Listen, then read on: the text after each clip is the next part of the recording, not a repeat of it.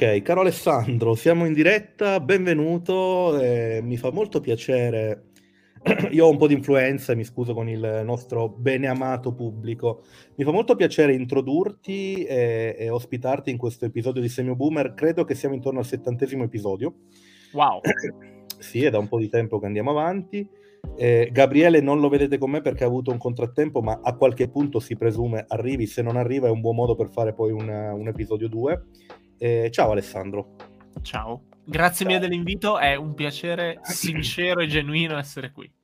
Ti ringrazio ed è reciproco. Allora, io ho il piacere, come ti dicevo già off camera, di introdurti ehm, alla comunità di riferimento di questo piccolo show, ehm, che è la comunità semiotica italiana, ma non solo. In realtà Semio Boomer è seguito molto per ragioni non del tutto arcane, ad esempio in Sud America. Ehm, anche per motivi, come dire, di eh, comunanza linguistica, ma non solo, anche perché in Sud America c'è una nutrita comunità eh, semiotica e semiofila.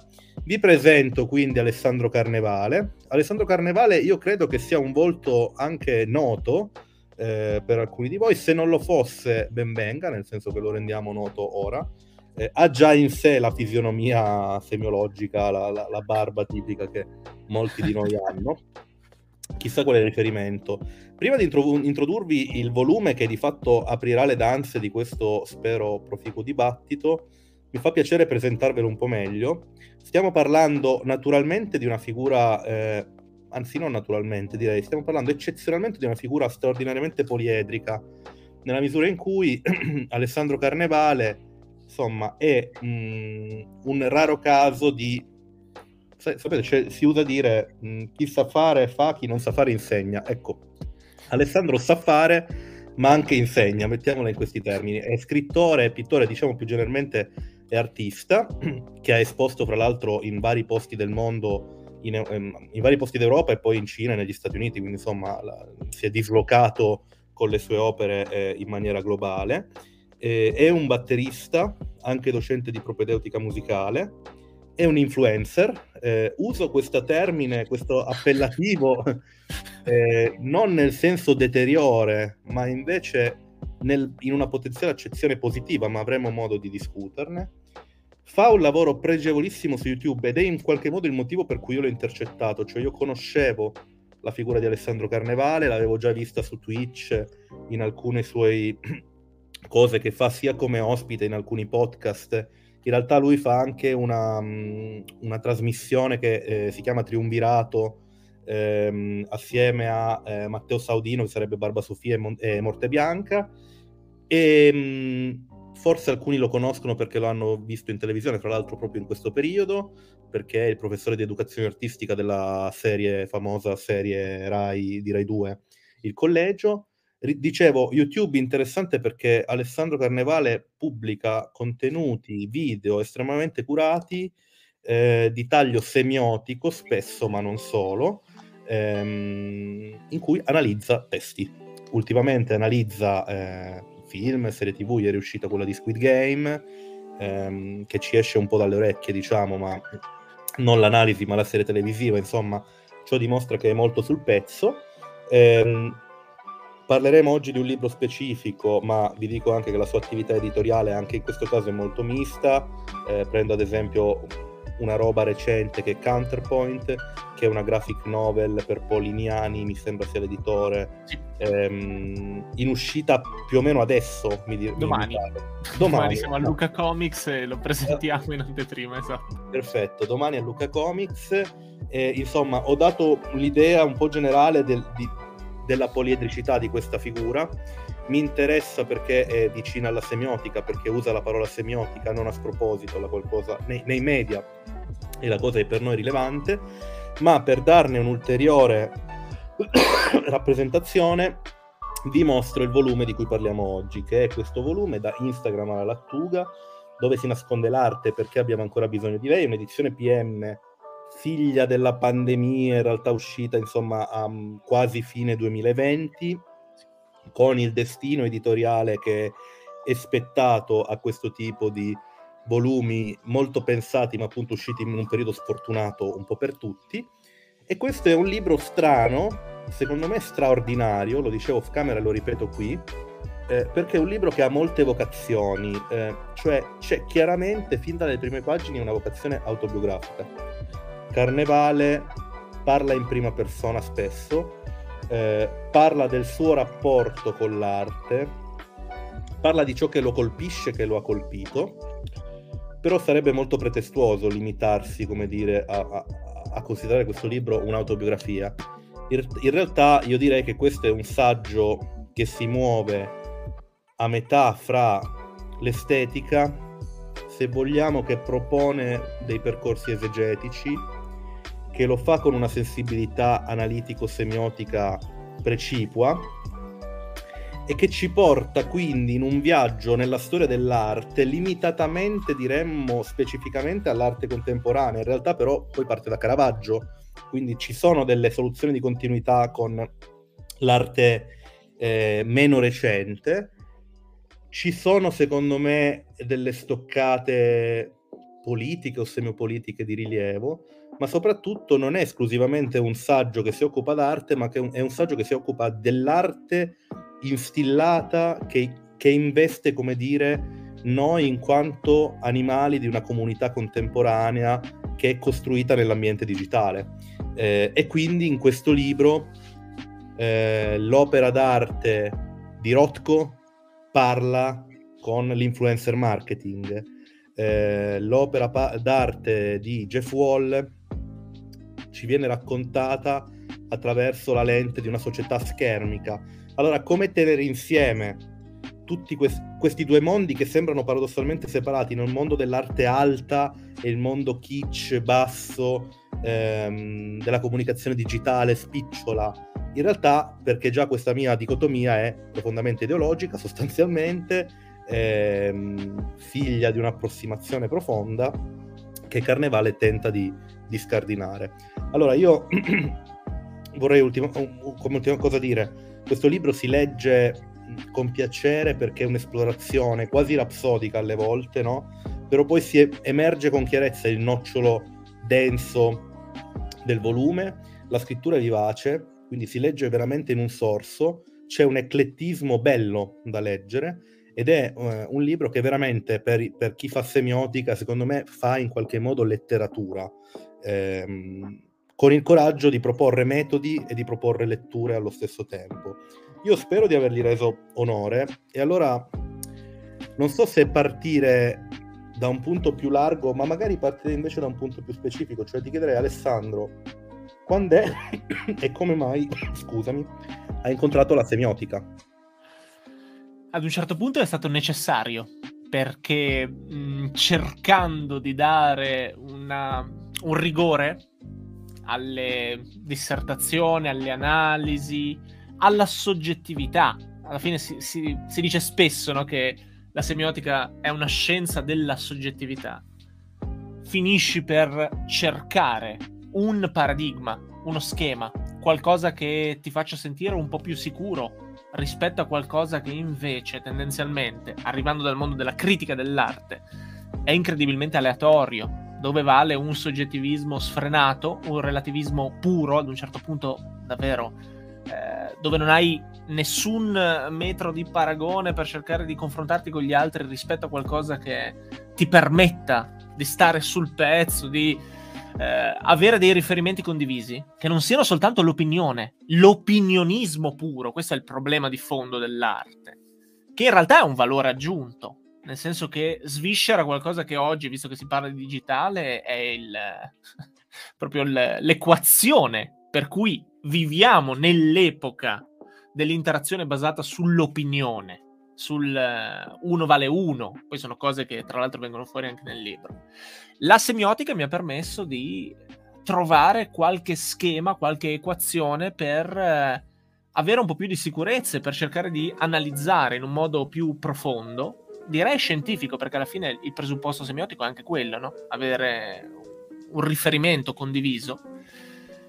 E di conseguenza è stata una reazione, una reazione al relativismo trovare qualcosa che potesse farti sentire parte di una comunità e non soltanto una voce che analizza, perché sennò scadiamo nel, nel, mondo letterario per cui alla fine ognuno racconta le balle che preferisce. Lì, e non voglio fare lo strutturalista per cui ci sono delle cose e devi semplicemente raccontare come funzionano i segni, però l'arte di fatto è un insieme segnico, è uno studio testuale e in quella testualità ci sono delle cose che ricorrono e ampliando il discorso, nei vari testi si trova qualcosa che li ricollega e ti permette una lettura socio-semiotica, che forse è la cosa che mi interessa di più, cioè cercare di capire come si confrontano queste due eh, grandi ed enormi, di fatto, scienze umane, perché poi è di quello che parliamo. Ed è stato un sollievo. Io arrivo da un mondo dove la semiotica di fatto non, non si studia, non è un eh, qualcosa dove hai la necessità di confrontarti e l'ho fatto con estremo piacere perché, ripeto, è qualcosa di scientifico, non duro, non è una scienza dura chiaramente, ma dal linguistic turn in poi, quindi dagli anni 60 in avanti, ti permette di comprendere determinati meccanismi che altrimenti restano assolutamente aleatori, che è il percorso che fa l'arte contemporanea, dove davvero si apre questo delta di possibilità in cui non, non riesci più a trovare una bussola, perfino un orizzonte. E, è stato un antidoto, un antidoto, un, uh, un modo per, lo dico in un modo accad- accademicamente sbagliato, fare ricerca, cioè entrare nel merito delle cose ed approfondirle anche in modo verticale. Ed è un, una caratteristica che troppo spesso manca al mondo delle arti, al mondo dello spettacolo, al mondo di chiunque si occupi di cultura all'interno del, del quale alla fine ciascuno di noi scade in quel relativismo per cui facciamo soltanto opinione. Non mi interessa fare opinione, non mi interessa far valere un personaggio, che tra l'altro è una costruzione, anche quello un segno. Mi interessa andare a sviscerare determinate cose e sviluppare un dibattito collettivo, di nuovo socio-semiotico. Questo è il, il cuore del discorso. Io penso, Alessandro, eh, che mh, questa tua, come dire, epifania, se vogliamo, no? Sì. sia interessante perché in realtà ci racconta, la mia, è la mia impressione, ma è l'impressione che traggo dal libro, ehm, sia della ricerca di un metodo, come tu dicevi, questa è una cosa che semio- i semiotici rivendicano con, con un discreto orgoglio, no? L'idea, una delle cose che facciamo noi è trattiamo testi che sono trattati da altre discipline, ma tentiamo di non farne una, una letteratura relativistica, no? Che ha una sua dignità d'essere, certo. eh, perché, come dire, l'arte si apre alle sensibilità soggettive, per cui ehm, sarebbe sterilizzarla in qualche modo se, se ci limitassimo a questa, come dire, ingabbiamento metodologico trenuo, ma credo che anche sia una forma mentis, cioè emerge comunque... Cioè, la semiotica non è solo un metodo, la semiotica è un modo di vedere ehm, le cose del mondo. Questa roba emerge nel tuo libro perché il tuo libro chiaramente è un libro improntato a un certo tipo di arte visiva. Eh, cioè, dal, questo d'altronde è un dato, come dire, biografico. Uno dei tuoi oggetti di interesse su cui tu hai più messo le mani sono eh, i quadri, i dipinti. Eh, però in realtà c'è un'attenzione al discorso dell'immagine. Sì, ovviamente c'è anche il discorso musicale che è, è tu, di tua grande eh, interesse. Cioè, non voglio limitare la tua descrizione, ma è per dire, questo più che essere un libro esclusivamente sui quadri, è un, è un libro sulle immagini. Cioè c'è la premessa ehm, epistemica di questo volume che se noi non capiamo come funzionano le immagini, ci perdiamo grossi, grossissimi pezzi eh, per che ci aiuterebbero a capire come funziona il mondo e come funzioniamo noi stessi.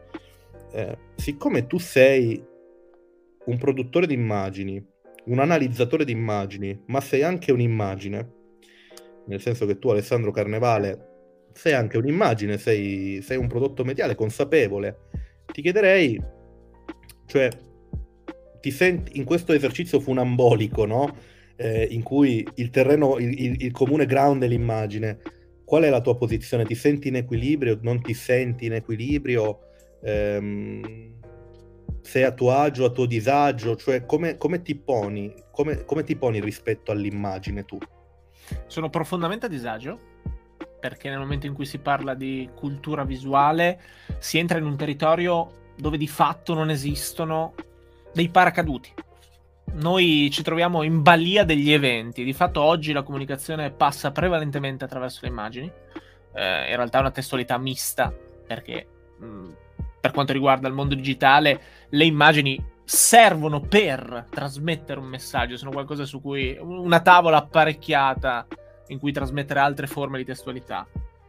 E necessariamente io mi trovo all'interno di, di, quel percorso, per cui lavorando in televisione c'è un'immagine riconoscibile e io faccio parte, uso un termine improprio, di quell'icona che rappresenta qualcos'altro. E che cos'è quell'altro? Si ferma il, il meccanismo di semiosi? A che, cosa, a che cosa vengo associato nel momento in cui rimane soltanto un'immagine residua sul web, per esempio, per cui le persone mi conoscono in funzione di un programma televisivo dove vesto i panni di un docente in un'epoca differente dalla mia, con tutta una serie di, di logiche anche televisive, autoriali, per cui io faccio parte di quel mondo in uno specifico caso, in un... È molto difficile, le immagini fanno paura, eh, io sono il primo a rendermi conto di questo enorme potere delle immagini. Eh, mi viene in mente tutto il percorso che si sviluppa intorno alla cultura visuale, Mitchell, eh, Mirzev, quindi l'idea dell'immagine come un simulacro, quindi da una parte qualcosa con un plus valore e dall'altra un minus valore perché di fatto rappresenta in modo piuttosto sterile qualcosa che sta altrove, eh, Baudrillard, i simulacri, tutto quel mondo lì. Ecco, io cerco di rimanere in equilibrio rispetto a questa cosa, consapevole del fatto che molto spesso io vengo percepito online come un'immagine piatta e vuota, come un simulacro, e io non sono quella roba lì. E mi sono scontrato spesso, quando è esploso il programma, quando c'è stata un'enorme visibilità rispetto a quello che facevo in televisione, con questa impossibilità di far conciliare quello che sono oltre lo schermo rispetto a quell'immagine residua che rimane, che viaggia, che, che corre ad una velocità eh, impossibile da trattenere e con cui non puoi competere. Quella roba è molto più efficace delle contraddizioni, dei problemi, di tutta una serie di, di complessità che inevitabilmente compongono ciascuno di noi. Nel momento in cui mi sono reso conto di questa roba, è nato un interesse ancora maggiore per la semiotica, per cercare di capire come far fronte ad un problema, perché io lo vivevo intimamente e personalmente come un problema gigantesco. Da una parte hai l'immagine, da una parte hai quello che sei tu, o quantomeno quello che pensi di essere, e c'è qualcosa che non coincide. La comunicazione non riesce a trasmettere quello che sei, o quantomeno quello che eh, vorresti comunicare agli altri in modo genuino, in modo spontaneo. E in un mondo dove viene premiato, se vuoi, il, ehm, l'influencer, io non penso di essere un influencer, poi ci arriviamo, credo che esista una definizione molto specifica di influencer, io non penso di essere un influencer. Detto questo, mi rendo conto che il web premia l'essere genuini, l'essere trasparenti. Mi viene in mente Byung-Chul Han che parla della società della trasparenza. Ecco, io non riesco ad essere trasparente in quel modo, perché è una trasparenza costruita è una trasparenza arbitraria. E preferisco, per quel poco che posso fare a livello di creazione di contenuti, di costruire qualcosa, di trasmettere qualcosa di molto studiato, di molto eh, arbitrario, ma in un senso positivo, cioè andando a fondo nelle cose e sviluppando un contenuto verticale. Questo è un problema perché non funzionano così i social, non puoi eh, competere con delle persone che eh, creano contenuti eh, velocissimi, rapidissimi, che stanno sempre sul pezzo, sono sempre on point. Io sono sempre in ritardo, però credo sia necessario per resistere anche ad un sistema dove la, l'orizzontalità della trasmissione di dati, di informazioni, premia esclusivamente il dibattito intorno a temi polarizzanti. A me non interessa fare quella cosa, se no fai parte del circo io preferisco fermarmi e creare degli interstizi dove scendere a fondo e non arriveranno tutti.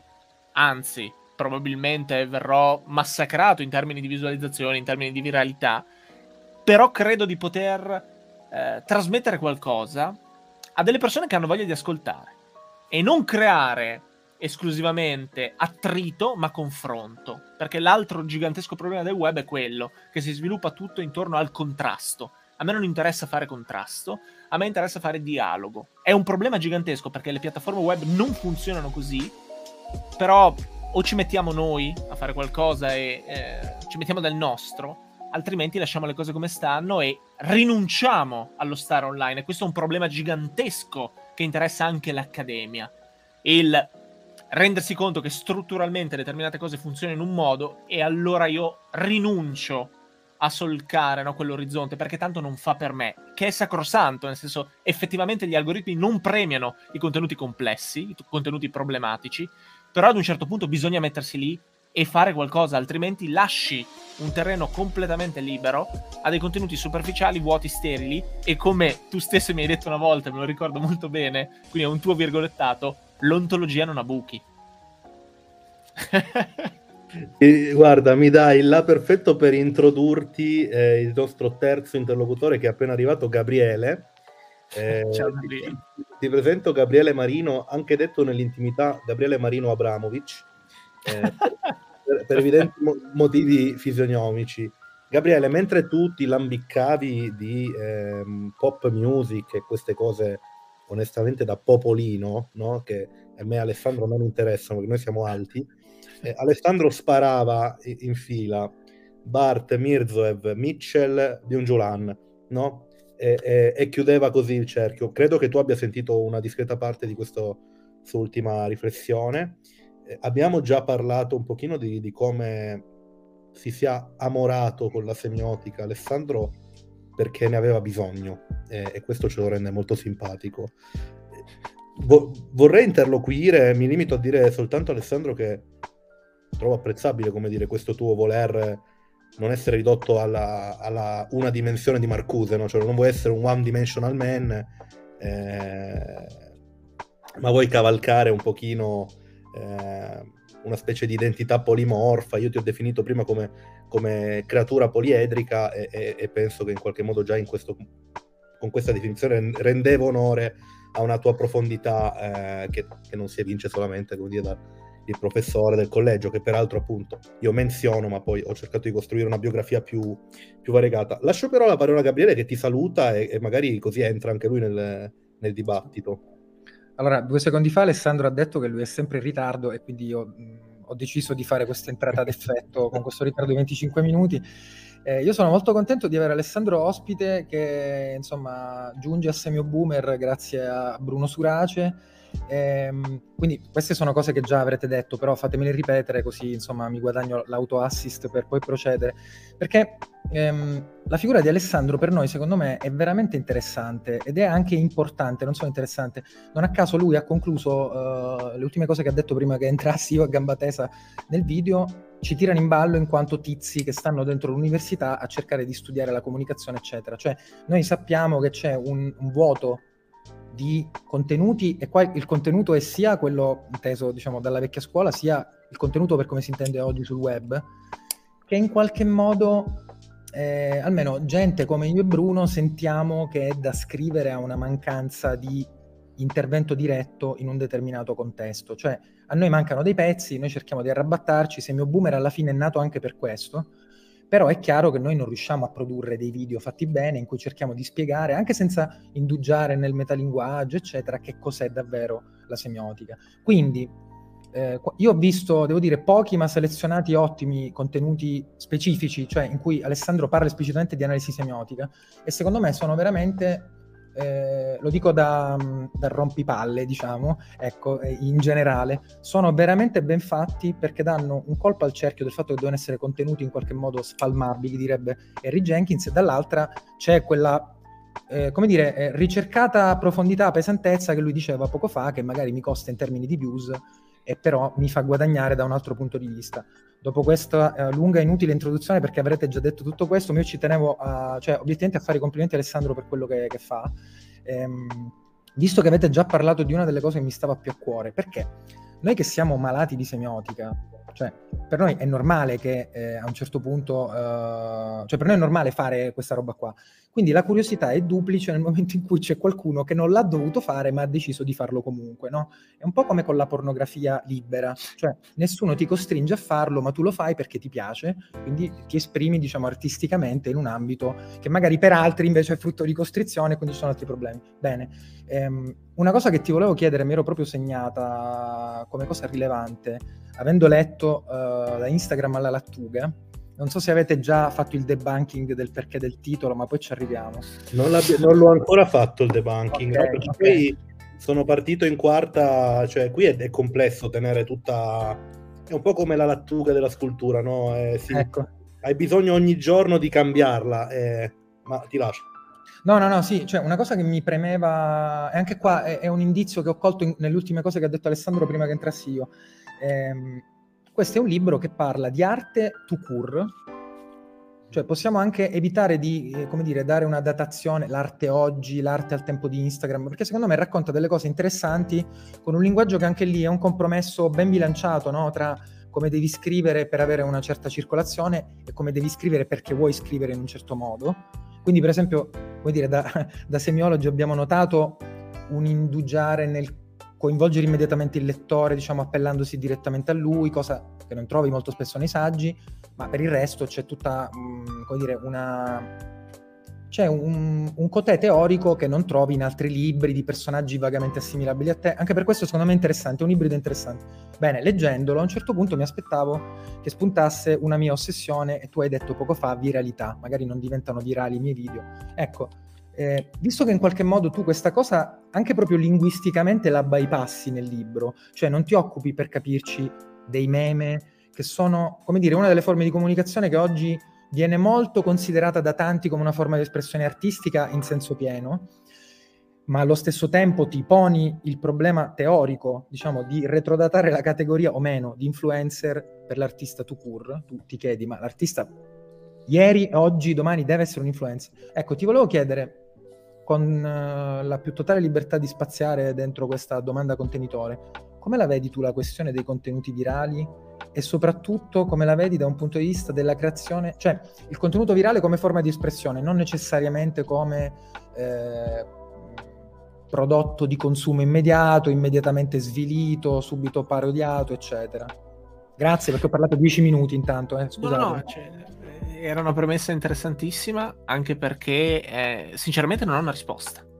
Nel senso che c'è un limite strutturale evidente, per cui le piattaforme dove pubblichi determinati contenuti privilegiano un certo tipo di baricco in the game, parla di aerodinamicità, devono essere dei contenuti che viaggiano veloci sul web. E quello è lo storytelling, è riuscire a creare un ritorno im- emotivo immediato ed è un dato di fatto, è il motivo per cui i contenuti eh, ironici, divertenti funzionano di più rispetto a qualcosa che magari attiva e anzi triggera, facciamo i giovani, utilizziamo dei termini, no? On point. Eh, triggera qualcosa eh, in senso drammatico, per cui ti, sen- ti, senti coinvolto, una tragedia, qualcosa che... oppure la rabbia, viceversa, no? L'odio un altro elemento fondamentale per permettere la circolazione dei contenuti. Però l'ironia è la capacità di veicolare un messaggio e fare in modo che muti, che crei una metamorfosi, per cui resti un residuo testuale. Qui stiamo parlando proprio di meme. Eh, mi viene in mente Mackenzie Work che dice ormai rovesciando completamente Benjamin, eh, Walter Benjamin del 36, no? Le, l'opera d'arte nell'epoca della sua riproducibilità tecnica, adesso un contenuto, un'opera lo valuti per quanti simulacri esistono di quell'opera stessa, vedi i meme, per cui eh, esiste qualcosa che ti associa, che ti rimanda ad una mh, mm, testualità primordiale, ma muta segue, e contagia poi attraverso tutta una serie di contenuti qualcosa. Quella è la viralità, ma la viralità non rimane fine a se stessa e deve necessariamente mutare all'interno di un linguaggio che diventa ibrido, che diventa, eh, nel libro parlo di Bourdieu, eh, estetica relazionale, per cui anche eh, i prosumer, parlando di, di territori digitali, creano attivamente qualcosa all'interno dell'opera e trasformano un linguaggio, lo ibridano. Lo... È un problema perché in tutto questo si perde chiaramente la verticalità. Rinunci ad approfondire perché approfondendo crei qualcosa di pesante, qualcosa che necessariamente ha delle ancore profonde che, che ti tengono lì, che ti impediscono di andare, eh, muoverti velocemente in un territorio perfettamente orizzontale, dove invece il contenuto superficiale scorre che è una meraviglia, sopra una macchia d'olio. Però mi viene in mente viceversa Deleuze e il, l'idea della cultura rizomatica. Ci sono queste, queste cose che emergono, dei, dei punti su una superficie, e oggi credo che il lavoro degli accademici, soprattutto degli accademici, sia quello di offrire una chiave di lettura per cui rintracci quel rizoma, rintracci quella radice che sta sotto la superficie orizzontale e dunque anche nella viralità riesci a comprendere, riesci a fare esaminare a delle persone, a farle analizzare proprio entrando nel merito della questione, riunendo qualcosa che sembra completamente scollegato e spiega viceversa la complessità in cui siamo immersi. Perché questo è il problema di fondo. Siamo dentro un territorio incredibilmente complesso e la risposta che troppo spesso viene data, soprattutto in territorio accademico, è ok, ci chiudiamo all'interno del nostro, mi viene in mente, il fortino, la torre d'avorio, sono tutte figure retoriche che ritornano, no? E analizziamo verticalmente la cosa, però il mondo va da un'altra parte. Il mondo non è nella torre, sta, altrove, la, la, vita è altrove, un'altra frase meravigliosa, però è esattamente questo. E sta soprattutto altrove, questo è il problema di oggi. Quindi secondo me l'idea di riuscire a riunire determinati saperi, cercare dei, dei punti di contatto, facendo anche un, una, una, roba forzata, per cui cerchi di, di saldare qualcosa che sembra eh, sfuggire, come un'equazione logaritmica per cui una roba tende ad infinito e ti scappa sempre fra le mani nel libro parlo di fisica, parlo di matematica, parlo di, di sociologia, che tendenzialmente non ha nulla a che fare con l'arte. E invece è proprio questo che spiega tutto il casino che è successo dal, dal Novecento in avanti, dal, dall'epoca moderna, poi anche lì la terminologia è problematica, dall'impressionismo in poi, per cui la gente entra nel museo e dice ma che cazzo è sta roba? E il problema è che il mondo è quello. Quindi quel senso di straniamento che provi all'interno di una galleria d'arte contemporanea è lo stesso che avverti nel momento in cui osservi la realtà che ti circonda. Ed è il motivo per cui ci sono i problemi che tutti noi vediamo oggi riflessi sui social network. Sai che ieri facevo, Gabriele Alessandro, una, una lezione con un, con un, collega, Lorenzo De Nicolai, e a un certo punto ci siamo trovati a parlare di TikTok. Che devo dire per me è un mondo um, ancora oscuro e questa è una mia, parzialmente oscuro, questa è una mia grave colpa in realtà, io la percepisco come tale, nel senso che sarebbe il mio lavoro conoscere meglio questo ambiente e sto cercando di costruirmi in effetti una competenza. Sono un po' titubante nella misura in cui, come diceva Alessandro, ehm, nel, nel, magma eteroclito di elementi che compongono la contemporaneità, ti rendi conto che c'è una transitorietà tale per cui non puoi conoscere tutto eh, affondando su tutto, però è evidente che su, su piattaforme come TikTok, come Twitch, insomma, nuo- so, mh, si sviluppano linguaggi che è nostro dovere comprendere perché poi da quei linguaggi si diparte l'opinione pubblica, ehm, mutano in maniera sostanzialmente ontogenetica eh, comportamenti, modi di relazione, ehm, modi attraverso i quali noi facciamo politica, cioè roba grossa.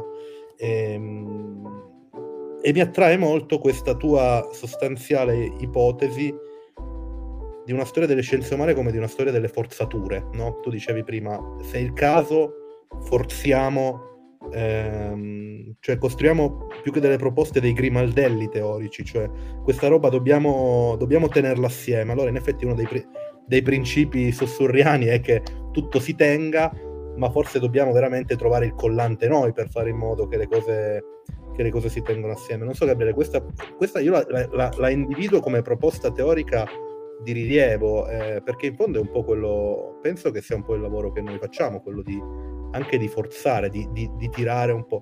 L'altra cosa è questa idea dell'esiana del rizoma, no? cioè la cultura vegetale in cui bisogna cercare i radicamenti profondi, eh, quindi ci sono delle erbette qua e là che non hanno la radice, ma poi ci sono delle grosse strutture vegetali che hanno radici profonde, anche lì ci trasforma un po' in dei botanici o in dei giardinieri. Questo grande percorso metaforico, ripeto, si tiene assieme se facciamo lo sforzo di non collocarci nella posizione apocalittica. Allora, ehm, Byung-Chul Han, ad esempio, che io apprezzo molto come filosofo, è di fatto un filosofo a vocazione molto apocalittica. Eh, memori della lezione di Umberto Eco, noi sappiamo che c'è una posizione diametralmente opposta, che è quella dell'integrato, che forse tu incarni perfettamente in questo, in questo senso, Alessandro, perché tu sei integrato a tal punto di come dire, hai delle riserve forse, sì, da un punto di vista intellettuale hai delle riserve, però di fatto in un, sì. in un ambiente medializzato, mediatizzato, tu questi media li, li adoperi, no? E quindi c'è una forma di, non, di, integrazione. Bisogna sempre stare attenti perché quando usiamo il metalinguaggio è un attimo a fare, a fare danni.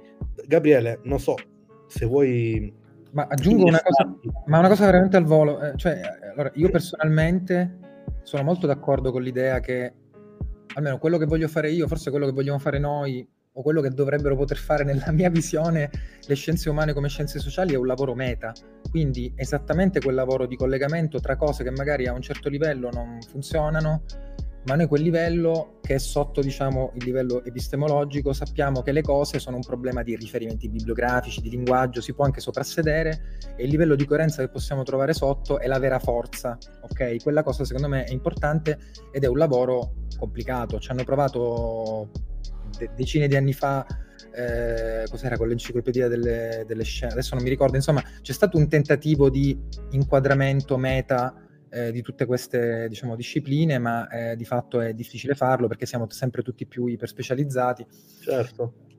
In realtà le cose che ha detto Alessandro, allora, secondo me, ehm, come dire, nelle parole di Alessandro c'è sempre il contenuto manifesto e poi diciamo tu puoi leggere in trasparenza il metodo ti dà le istruzioni lui mentre parla per come andare a decodificare com'è e perché che sta dicendo alcune cose. Cioè, ehm, questa è una cosa totalmente che mi è venuta in testa adesso sentendovi interagire. Ehm, avete, da quello che ho capito, già parlato del, della, della problematicissima categoria dell'influencer che in qualche modo tu decostruisci o comunque te ne appropri per fare altro, perché tu lo dici esplicitamente, io faccio il divulgatore delle cose di cui mi sento competente, che mi interessano, che mi piacciono. Non voglio allungare troppo il brodo, se no mh, parlo 107 minuti anche perché sono in pilota automatico da stanchezza, quindi mi viene la parlantina. Una domanda che ti voglio fare è banalissima, ma la cultura, la cultura anche banalmente come letture, come riferimenti. Cioè è chiaro che a te piace far capire che certe cose che prendi le prendi da un posto specifico, per esempio, che, è una cosa che per esempio su internet è totalmente ribaltata, cioè su internet tu trovi la qualunque e nessun tipo di fonte viene mai riconosciuta, le note a piedi pagina non esistono, ok. Ecco, la cultura per uno che fa quello che fai tu, che come avrà detto Bruno, fai 100.000 cose, eh, diciamo che hanno a che fare con l'audiovisivo, principalmente sei un artista comunque, eh, è uno che si occupa diciamo di estetica, di, di, arte anche da un punto di vista diciamo discorsivo. Ecco, per uno che fa, uno del 90, che fa questa cosa nel 2021 ed è riuscito a costruirci una carriera o comunque un lavoro, cioè ehm, nessuno ti chiede ah ma cosa fai di lavoro davvero quando gli dici che sei un artista, tu, ok? Quanto è importante il valore della cultura non solo da un punto di vista del bene di posizionamento, eh, distinzione sociale, Bourdieu, quella roba lì, ma anche da un punto di vista materiale. Cioè, quanto è importante per te il fatto di padroneggiare tutta una serie di riferimenti, di poter spaziare, come dici tu, da un ambito all'altro e trovare i collegamenti? Perché, diciamo, la mia risposta è che è esattamente nel salto da una cosa all'altra che c'è il valore della cultura in quanto cosa che ti rimane quando hai dimenticato tutto. Ecco. È una domanda pazzesca perché presuppone un livello di approfondimento incredibile anche eh, all'interno della biografia.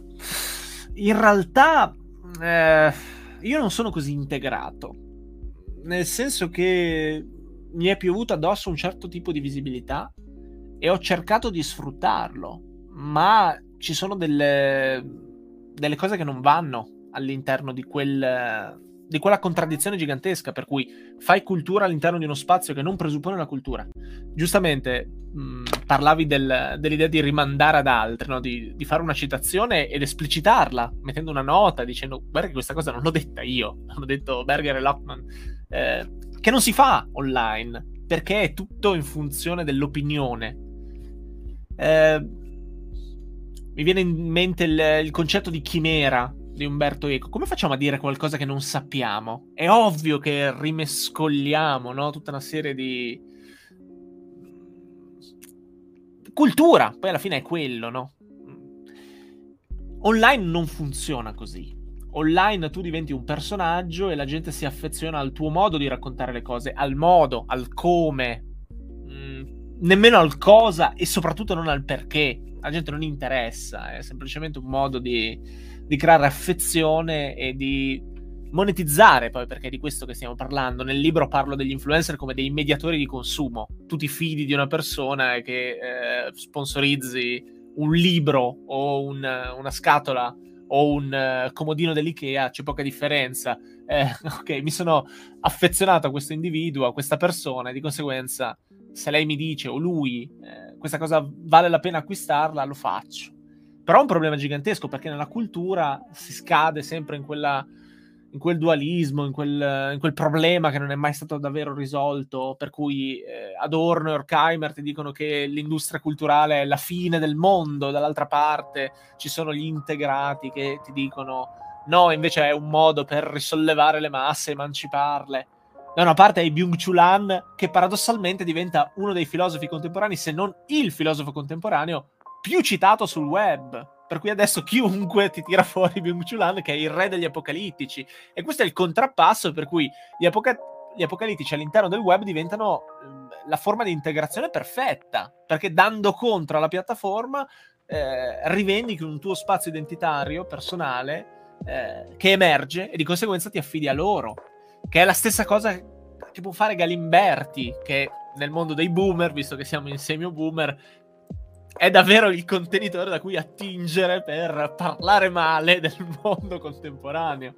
Alla fine c'è sempre questo gioco qua e secondo me non, non c'è modo di risolverlo. Nel senso che è sempre una costruzione identitaria, è un po' un consumo postmoderno, per cui alla fine la cultura diventa una roba dove attingi per eh, scrivere una citazione sotto un post, eh, appropriarti di qualcosa di, di un altro individuo e rivendicare una tua identità che può passare attraverso il maglione che ho indosso o la citazione che scritto, scrivo sotto un post di Facebook. Questo è un problema gigantesco che è il cortocircuito postmoderno per eccellenza. Forse dovremmo smettere di chiamarlo postmoderno e ridefinirlo metamoderno, perché è una proposta secondo me sensata.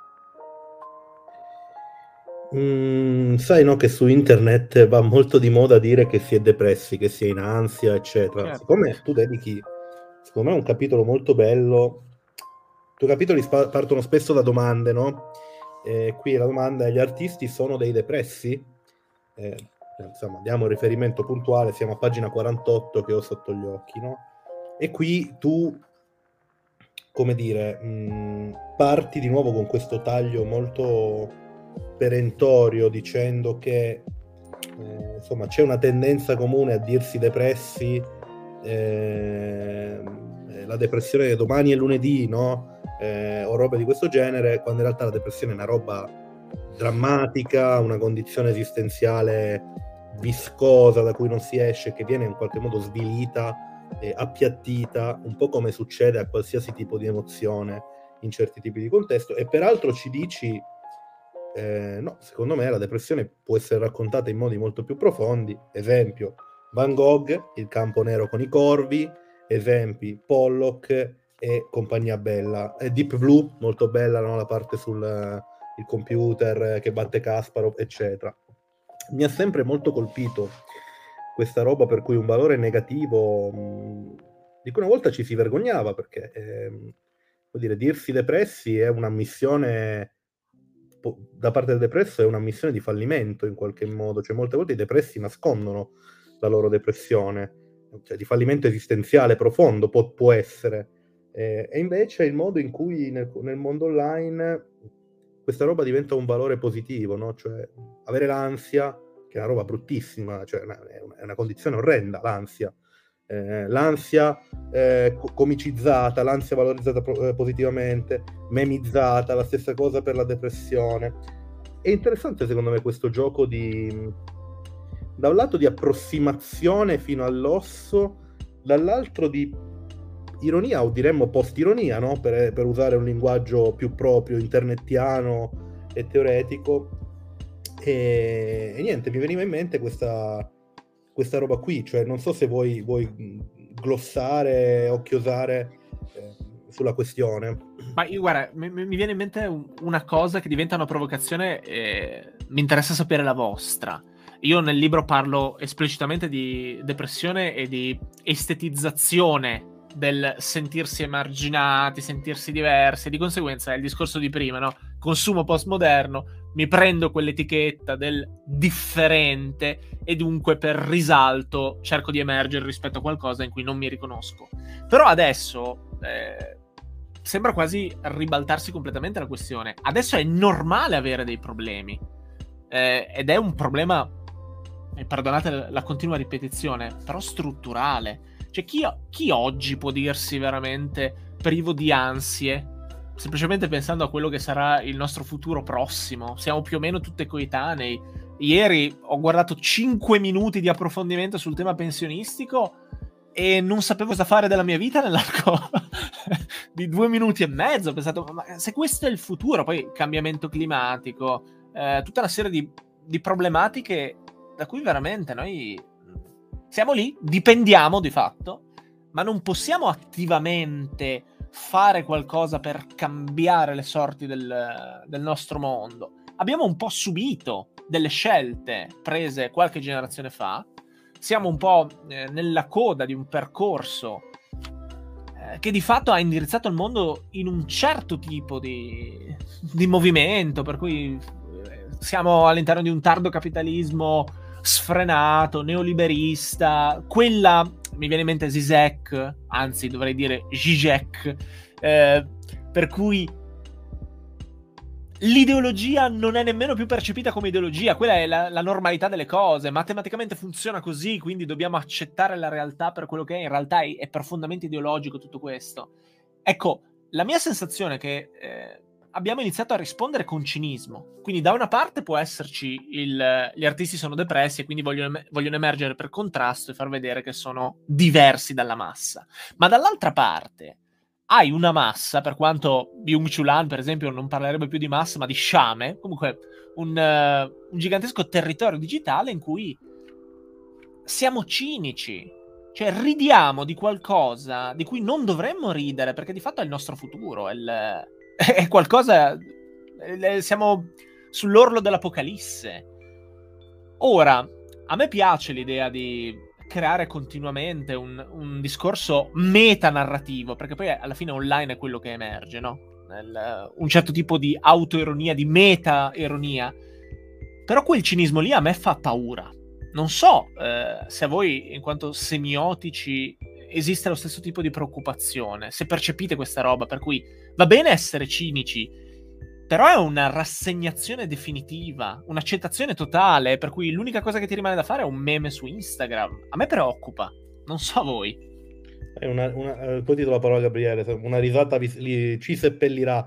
Eh, mi fa ridere che tu menzioni Zizek o Zizek, fatto la, la, la, la, sorte di Zizek è più o meno quella di Chulan, cioè... Eh, anche lui e, e per paradosso diventa il meme vivente, esatto. proprio quello che si spende dalla vita per fare discorsi sul consumo, eccetera. Sul cinismo mi viene in mente, insomma, vecchio testo di Peter Sloterdijk, La critica della ragion cinica, dove c'è una distinzione fondamentale fra il cinismo dei mezzi e il cinismo dei fini, no? Il cinismo in realtà è un ottimo antidoto ai mali, eh, ai mali della vita, no? Perché è una specie di filtro, di mediazione attraverso la quale si ridimensionano. È un'operazione, insomma, semioticamente il cinismo è un'operazione di miniaturizzazione, di ridimensionamento. D'altro canto, però, quando questo cinismo diventa un modus vivendi, viene svilito, viene depotenziato e, e diventa anche quello una forma di consumo del mondo eh, che esclude lo spettro di possibilità, secondo me, eh, di esperienza del mondo, che secondo me è il grande problema della polarizzazione, cioè quando prima, giustamente, secondo me, entrambi mi rimbeccavate sul, sul darti dell'integrato, faccio una, una, rettifica io, cioè la cosa interessante probabilmente è, porsi in termini di semiotica tensiva, cioè considerare che c- c'è uno spettro complesso che va dall'integrazione all'apocalisse e che in questo spettro in realtà ci sono posizionamenti intermedi che dobbiamo imparare un pochino ad assumere, onde evitare da un lato di suicidarci, dall'al- dall'altro di diventare omini dell'Oditel. Ehm, chiudo dicendo, uno, ci hanno insegnato, mi sembra che tu Alessandro installi buona parte del tuo paradigma, eh, anzi del tuo orizzonte, in un paradigma tipicamente postmodernista, cioè dagli Otari in avanti, per intenderci, eh, ma qualcosa mi può trovare anche filosoficamente d'accordo, salvo il fatto che questo tipo di paradigma escludeva la possibilità, cioè di, dichiarava la fine delle grandi narrazioni. Eh, in realtà ce l'abbiamo sotto gli occhi. La narrazione, la grande condivisa globale narrazione contemporanea è quella del punto di cuspide, della catastrofe. Cioè noi siamo, eh, e io credo verosimilmente, eh, imbevuti in una narrazione della grande e vicina fine eh, un pochino della fine asintotica verso, qual- verso, la quale ci approssimiamo ma che poi non raggiungiamo mai eh, per davvero. Questo è un dato eh, rilevante perché sicuramente genera ansie condivise, cioè non è bello vivere in un mondo che ti sbandiera davanti alla faccia costantemente che morirai, morirai di caldo, morirai di fame, morirai lavorando, no? Anch'io ho seguito un po' la questione del dibattito eh, pensionistico eh, cioè, questo orizzonte di morte condivisa e planetaria.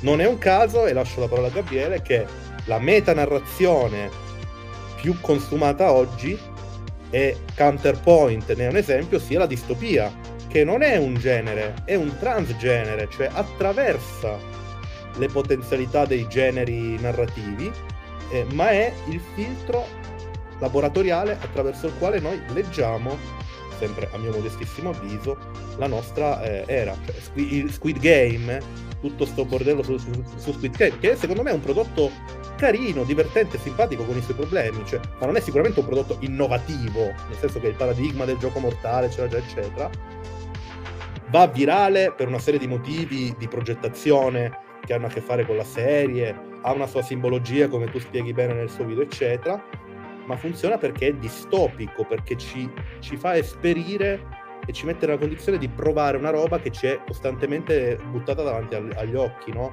Il piacere del sentirsi vittime, il piacere di costruire una, una forma di resistenza. Questa roba è materia semiotica squisita, spiace un po' perché è anche materia esistenziale, sicuramente preferiremmo lavorare in un mondo che ha come suo orizzonte narrativo un florilegio di, di, di, beltà e invece lavoriamo, come dire, ai baratri eh, del male, metafisico assoluto, ma io è questa la, come dire, la mia sensazione generale, o almeno il modo in cui io mi, mi orizzonto in questo, in, nel nostro ambiente è questo. Scusami e prego Gabriele. No, ma io voglio essere super liofilizzato per comunque ripassare la palla a, ad Alessandro. Eh, dico alcune cose velocissime il discorso di Zizek, di Biuchulan, ma, ma, di tantissime altre persone molto diverse, diciamo, da tanti punti di vista, come possono essere Diego Fusaro e altri personaggi di questo tipo. Secondo me ci devono far capire che c'è, e qua ho citato solo comunque gente che ha a che fare con la stessa materia in qualche modo, no? Galimberti, pur, pur se con delle, delle enormi diversità, non a caso generazionali, però cioè, i nomi i nomi che citano quelli che non si occupano solo di quell'ambito, per capirci, o che magari diventano, per capirci ancora di più, meme come Zizek, e secondo me rafforzano l'idea che al di là del fatto che noi ce la contiamo e ce la cantiamo adesso perché è, è, ci è esplosa in mano questa cosa della categoria che abbiamo veramente davanti agli occhi, cioè quella del personaggio, dell'influencer, quella è una chiave in realtà secondo me molto più profonda de- dell'epifenomeno che può essere Chiara Ferragni o altro, per capire come oggi tu raggiungi un pubblico che potrebbe non essere il tuo. Cioè l'idea di successo installata in un personaggio che Da una parte può essere apparentemente disintermediato totalmente la trasparenza di cui parlavi tu, il fatto di essere 24 ore on, o al contrario il raffinato studioso di Hegel di Marx e di Lacan che poi però fa qualche motto di spirito e diventa virale per quello. Insomma, è una forma di vita, quella del personaggio, su cui riflettere sempre di più. Poi, sul discorso della fine, è ovviamente secondo me bello per chiunque da sempre immaginare di poter... Cioè, bello, ma non lo dico, non lo dico sarcasticamente, cioè, a noi comunque probabilmente piace pensarci protagonisti anche della peggiore disfatta e della fine di tutto. È una cosa che in qualche modo è eccitante. Adesso dico forse una cosa impopolare, ma io penso che un po' tutti in qualche modo quelli che non hanno dovuto gestire veramente le cose peggiori, ok? Cioè parliamo di quelli che erano sul divano chiusi e si lamentavano di essere sul divano chiusi davanti al computer tutto il giorno comunque, per ridimensionare un po' la cosa impopolare, insomma. Ehm, cioè, c'era un qualche tipo di eccitazione nell'idea di stare testimoniando il lockdown, perché era una cosa che non era mai successa, cioè noi eravamo piccoli formichini in un pezzo di grande storia, no? Almeno io questa cosa l'ho sentita, cioè ero irrazionalmente eh, nervoso, nel senso di excited, diciamo, no? Cioè questa cosa sta succedendo, ma, che, ma come funziona, che senso ha? Questo per dire, ehm, da sempre c'è la fascinazione per l'Apocalisse. Io ricordo che una bellissima biografia di Orazio, fatta da un giornalista che adesso non ricordo, toscano, negli anni Ottanta, e che avevo studiato al liceo, iniziava con questa frase che mi aveva devastato, secondo me geniale. Orazio, virgola, come tutti, visse in tempi difficili. Fantastica. Cioè ti fa capire ti fa capire tutto, no? ti riposiziona tutto e secondo me è un po' così. Poi oggi è vero che noi dal punto di vista ecologico siamo messi molto peggio dell'epoca di Orazio, ma detto questo, ecco, un'altra cosa in cui penso che abbia senso essere forse impopolari, cioè, secondo me, eh, noi, no, noi io, io, ecco, io in quanto semiologo, tra virgolette, non mi devo occupare dell'antropocene, cioè, ehm, è qualcosa che, che non è... Che, che, che, non mi appartiene da un punto di vista banalmente della competenza, dell'expertise, eh, le narrazioni, ok, il livello rappresentazionale, però io non penso che un semiologo si debba porre il problema eh, del riscaldamento globale, del cambiamento climatico, in quanto semiologo, ok? Cioè, bisogna anche lì, no, non so quanto cinicamente, ma forse ridimensionare quello che possiamo essere e fare. È anche un gesto di presenzialismo, ma anche forse presunzione, l'idea di voler per forza esserci e dire la propria anche in contesti, vabbè l'abbiamo visto mutatis mutandis per tutte le cose del virus, della pandemia eccetera. Cioè voglio dire, il semiologo deve studiare i linguaggi, la lingua, la comunicazione e cercare di tramandare quel poco che ci ha capito a quelli che vengono dopo. Ehm, e questo secondo me mette tutto in prospettiva, lo diceva Sgalambro, che io non amavo né come paroliere né come filosofo, ma eh, un giorno Vincenzo Mollica gli chiese quest'altra cosa secondo me folgorante. Eh, Sgalambro, ma qual è il senso? Cioè, cosa dobbiamo fare oggi che sembra che il mondo stia cadendo, ci stia cadendo addosso? Parliamo della metà degli anni 90. E Sgalambro disse, ciascuno dovrebbe fare il proprio mestiere Fine. Questa cosa secondo me ha comunque senso, eh, stante tutto quello che abbiamo detto prima, cioè il fatto di trovare i collegamenti, ma le due cose non si contraddicono. Cioè, eh, secondo me, pur consapevoli o, mm, più o meno e più, ce- più, più, o meno certi che questa cosa effettivamente si dia, si stia dando, della fine che si approssima, eh, chiudo con un'altra citazione impopolare di un filosofo che è la mia perversione degli ultimi due anni, cioè Agamben. Eh, Agamben dice una serie di cretinaggini, dice molte cose interessanti e tra queste cose interessanti dice, obtorto collo, se la casa brucia noi dobbiamo cercare di mantenere ordine e calma e continuare a fare quello che stavamo facendo prima.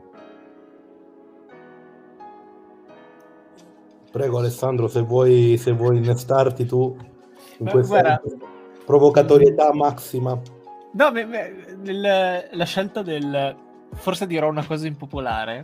Chiaramente mi riporta ad un discorso incredibilmente attuale su Barbero, che è un po' l'altro, no? Eh, grande intellettuale che in qualche modo fa un po' da cartina al tornasole eh, di quello che stiamo vivendo oggi, cioè l'affezione rispetto ad un'icona. Perché alla fine Barbero ha detto una cosa che, mh, mm, e mi riferisco chiaramente alle sue dichiarazioni rispetto alle differenze strutturali tra uomo e donna, una cosa che pensano e condividono gran parte delle persone. Il problema è che eh, il professor Barbero diventa un, uh, un'icona per un certo tipo di pensiero e dunque sviscera quel meccanismo di polarizzazione per cui è diventato un idolo, chiamiamolo della sinistra, non lo so, vera, quella che rivendica le differenze reali tra comunismo e fascismo, quella che non è il PD, per capirci, no? Le... un certo modo di intendere il, il progressismo. Poi lui spara quella roba lì e viene giù il mondo. Però di nuovo, secondo me, quello è un un dettaglio importante che ci fa capire come funziona oggi la comunicazione. E tra l'altro Barbero, pur essendo in realtà, se tu lo analizzi superficialmente, il re degli integrati, cioè Barbero lo conoscono tutti. Barbero accompagna i viaggi in treno di qualunque universitario fuori sede con, con, un podcast che non gestisce lui. Lui non ha nemmeno un profilo, so, credo non abbia nemmeno un, una pagina Instagram o, o Facebook. Non sa nulla del web, eppure è una celebrità sul web. E questo ti fa capire che esiste questo meccanismo per cui un individuo è capace di essere integrato pur essendo un apocalittico perfetto. E dunque è un sistema che divora tutto, divora perfino l'identità, e Barbero ne è un esempio. Alla fine lui non è quel personaggio che le persone hanno iniziato ad idolatrare, anzi è tutt'altro. E secondo me mette a nudo un, un limite gigantesco della comunicazione sui social. Che, che tra l'altro nel libro era la, la primissima considerazione, no? quando tiro fuori, ehm, che giustamente prima stavi parlando di, in un certo senso, Sophie Kall, quindi il concetto di The Shadow, il, l'investigatore privato che fotografa questa ragazza, assunto dalla madre della ragazza stessa, per cui alla fine è tutto un meccanismo metanarrativo e dall'altra parte invece i, le immagini del lightbox di Jeff Wall, per cui è tutto costruito, ma ti sembra no, qualcosa di, di genuino e spontaneo. Secondo me c'è questo rimescolamento totale, per cui anche l, l'essere apocat- apocalittico oggi che cosa significa? Dire il mondo sta finendo e tirar fuori tutta una serie di cose, la, la costellazione che creano quel, quel senso della fine. Riscaldamento globale, il, il la fine della, della, democrazia, per cui l'uno vale uno si è trasformato nella peggiore distopia possibile. Vedi, per esempio, il discorso portato avanti da Black Mirror, il successo clamoroso di Black Mirror ci racconta questo, che è sviluppato da un integrato. Cioè, il, il regista di Black Mirror non è un apocalittico alla Byung Chulan, anzi è un entusiasta, mi viene quasi da dire, alla baricco rispetto al, al processo di sviluppo tecnologico. Ed è proprio perché lui capisce come funzionano determinate cose che eh, pone l'accento sulle criticità.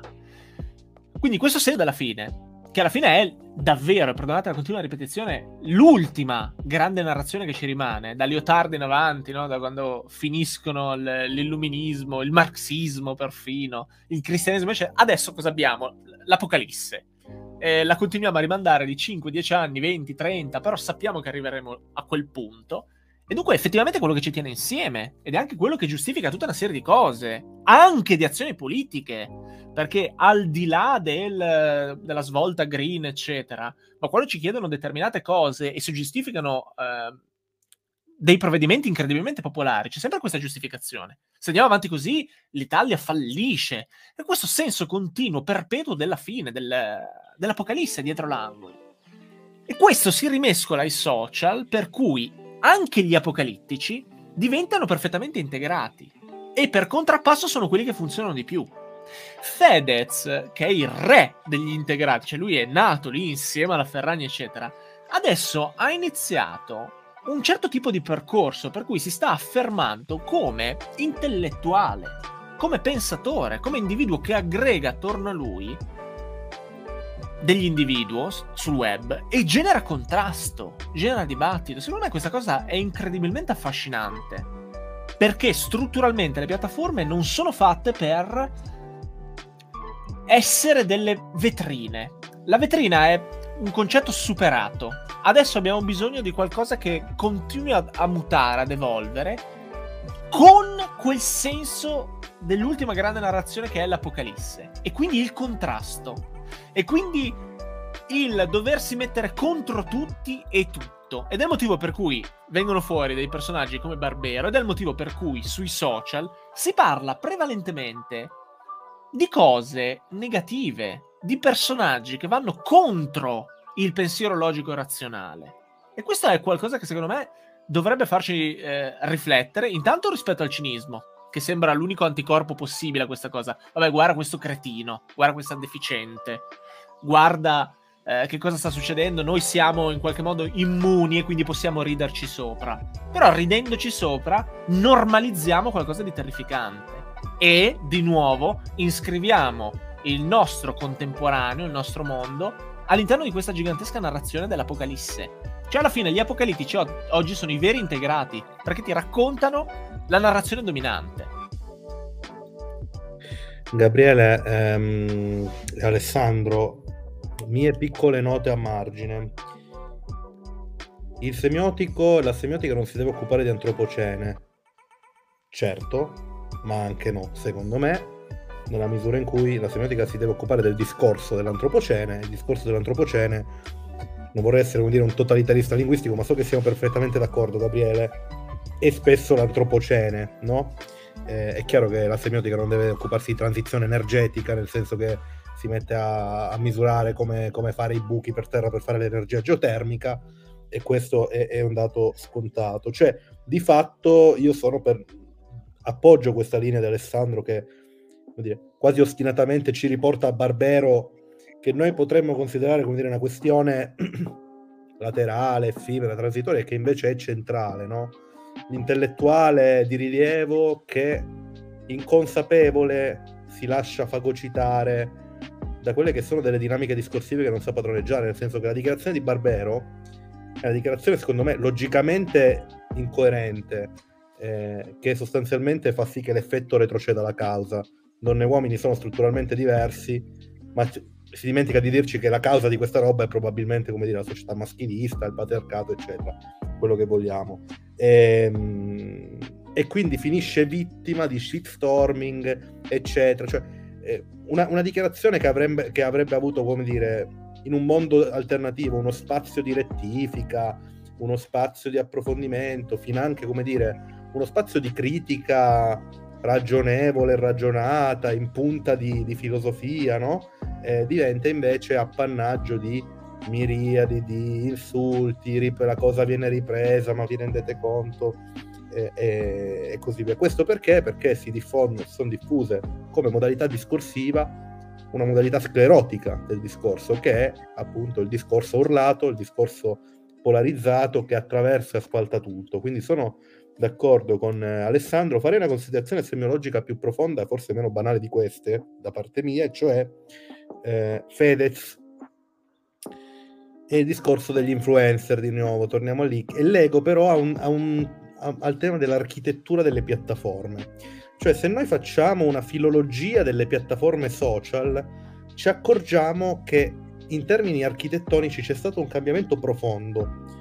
Se prendiamo Facebook come grande apoteosi, come grande culmine rispetto ai social che c'erano prima e a quelli che verranno dopo, quindi una, una un social cerniera, ehm, in qualche modo ci accorgiamo che Facebook non nasce ab origine per essere una piattaforma per generare influencer. Si propone come una piattaforma per riunirti con i tuoi amici, anche se ovviamente il termine amico, insomma, è, però diciamo che in termini retorici Facebook è quello, e ancora oggi, oggi ci sono gli influencer su Facebook, però strutturalmente la piattaforma è una roba che noi utilizziamo per consultare molto più, come dire, mh, mm, per frequentare mondo, un mondo privato più che pubblico. Da Facebook in poi, Instagram ancora ha mantenuto all'inizio un po' questa dimensione più privatistica che sociale, anche se era un social network. Ma TikTok o Twitch sono piattaforme social un, in, semanticamente molto diverse in termini architettonici. Cioè, tu ti, su TikTok ci vai perché devi fare l'influencer, non esiste che tu vai su TikTok per fare vedere delle robe a dei tuoi amici. Ugualmente su Twitch. Su Twitch ancora di più, cioè Twitch strutturalmente ti chiede diventa uno streamer nel momento in cui tu vai su Twitch. Allora anche questa roba è molto interessante perché il design di queste, di queste piattaforme ci comunica e ci designa un modo diverso di produzione dell'identità sociale che ora è coincide sempre di più con il diventare qualcuno, il diventare famoso, ehm, l'avere un, un, impatto sociale più o meno grande. Eh, questa roba qui, secondo me, cioè, questo è un, è, un, è un, tema semiotico, secondo me, Alessandro e Gabriele. Ragionare su come queste piattaforme, in termini proprio architettonici, implichino un diverso modo di costruzione dell'identità personale e sociale. Ehm, do la parola a te, Gabriele. Vedo che c'è anche una domanda che non ho letto perché stavo parlando. C'è un lungo commento di Viola che sostanzialmente chiosa tutta una serie di questioni, cioè il fatto che effettivamente già Platone lamentava la decadenza dei tempi, questo è proprio un, un tropo. Mm-hmm.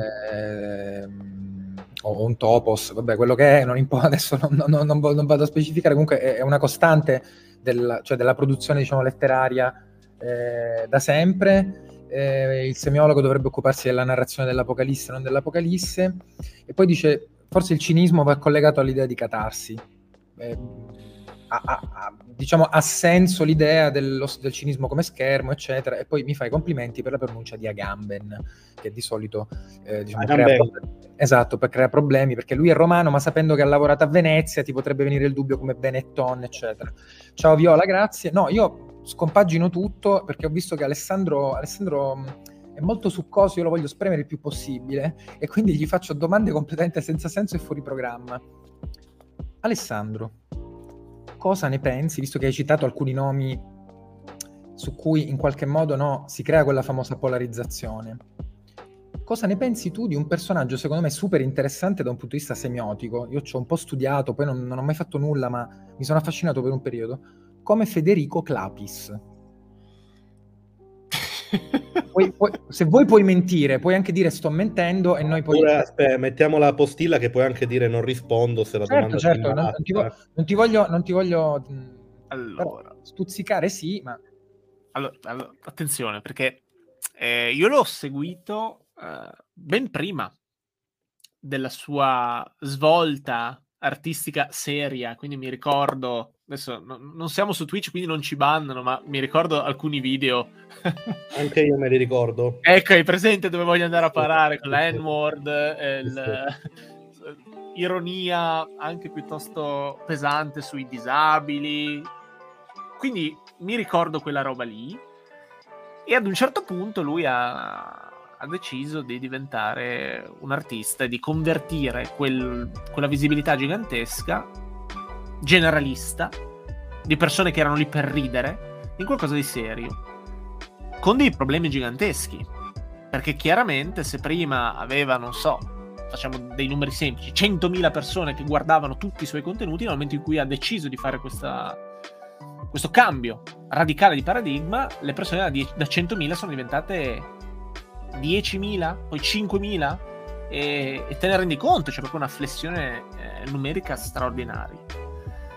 Dunque nessuno è immune al, a questo problema strutturale che forse è insito nella piattaforma. Giustamente prima Bruno diceva, eh, rendiamoci conto di dove sta andando la direzione proprio sociosemiotica dei media digitali. Per cui se prima su Facebook tu chiedevi l'amicizia ad un contatto, adesso entri su TikTok o su Twitch con l'idea di rivolgerti ad un pubblico che non ti conosce, quindi ognuno è influencer all'infinito, no? E questo è problematico perché tocca dar ragione a Byung Chulan, per cui siamo sciame, alla fine crei soltanto dei momenti di aggregazione rispetto a qualcosa per cui ognuno è individuo e non esistono nemmeno più i legami deboli che in sociologia tengono insieme no? il, il processo di sviluppo all'interno della digitalizzazione digitalità. Non, non, esiste nemmeno più quello. Cioè è pubblico, d'accordo, è qualcosa con cui interagisci, ma è un'entità astratta. Quando Clapis, per tornare sulla domanda, ha iniziato a fare quella roba lì, io ho apprezzato il coraggio, perché sicuramente è qualcosa di, eh, da un punto di vista semiotico, molto interessante, per capire come funzionano determinati meccanismi. Detto questo, eh io faccio fatica ad apprezzare la sua creazione artistica, ma per un semplice gusto personale. È incredibilmente didascalico. Funziona perché parla di internet su internet. E ne parla da boomer. Questo è un problema. Questo è un problema gigantesco. Se mi fai la, fotogra- la, la statua di una donna che tiene, eh, che abbraccia l'aria e ha il visore, va bene la casalinga di Voghera, per utilizzare questa figura retorica, l'apprezzerà e dirà, ah sì, è, è tutto così, stiamo perdendo... Però non stai aggiungendo nulla al dibattito, cioè proprio didascalia.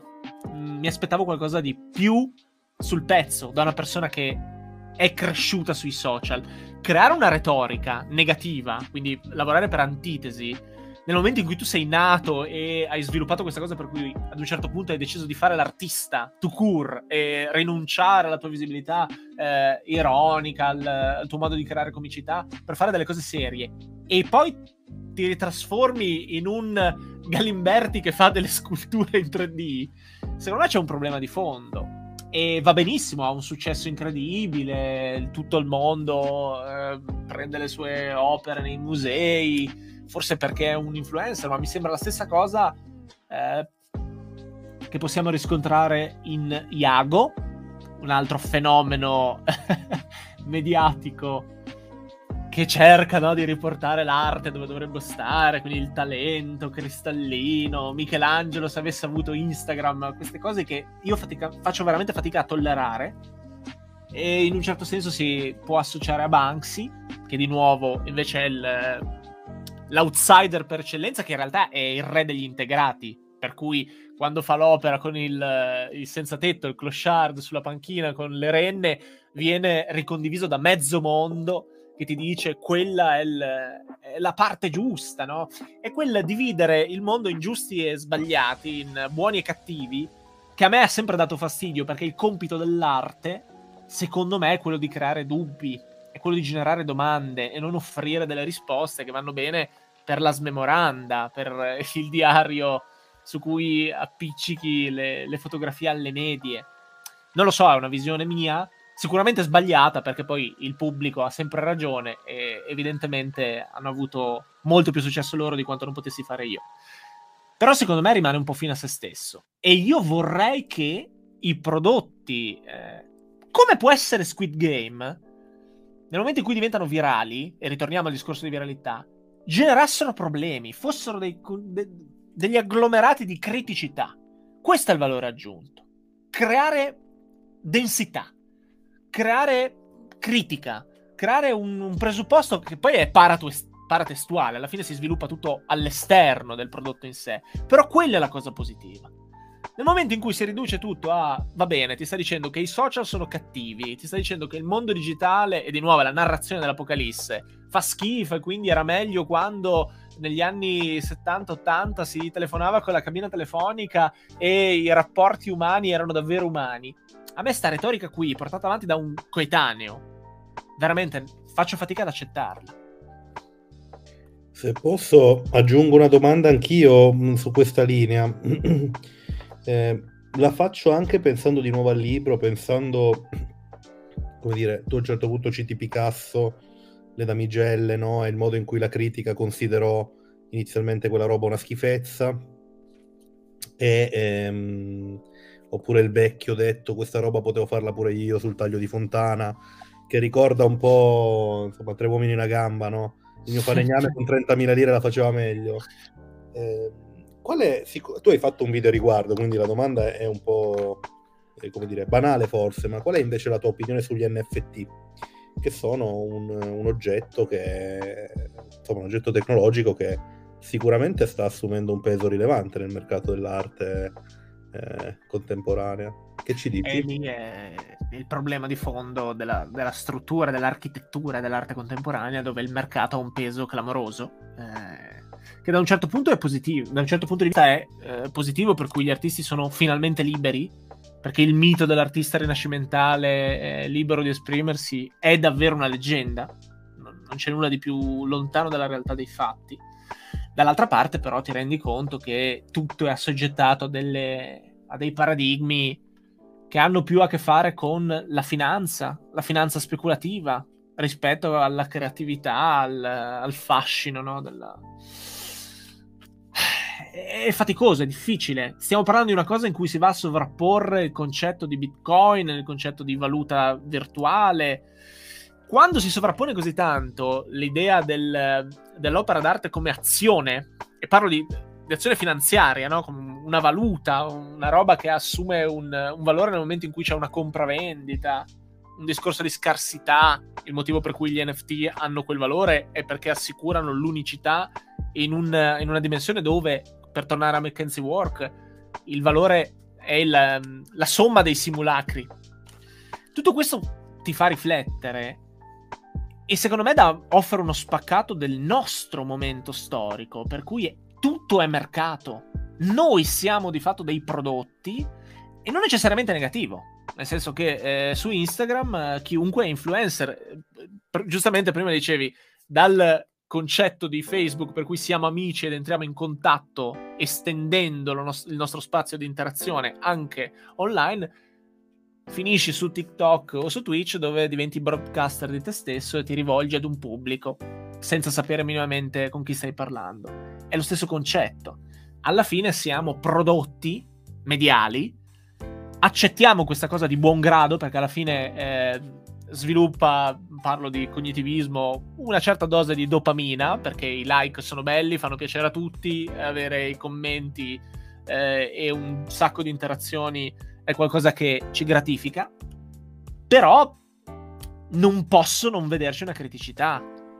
Nel senso che il mercato che diventa l'unico metro di paragone e di giudizio anche per le... quantificare la bontà di un prodotto, di un oggetto culturale, sia esso un NFT o una serie Netflix, è un problema perché toglie qualunque genere di, di, prospettiva nel dibattito se non accodarsi al carzone che, che, tratta una determinata tematica e nel momento in cui tutti parlano di un prodotto, di un oggetto culturale, emergono esclusivamente i contenuti per contrasto. E quindi conviene fare gli apocalittici. Ieri ho fatto uscire il video su Squid Game. Se l'avessi intitolato Squid Game fa schifo, avrei avuto eh, 50.000 visualizzazioni in un giorno. Invece ho scritto Squid Game, un'analisi sociosemiotica e ho fatto 2.500 visualizzazioni.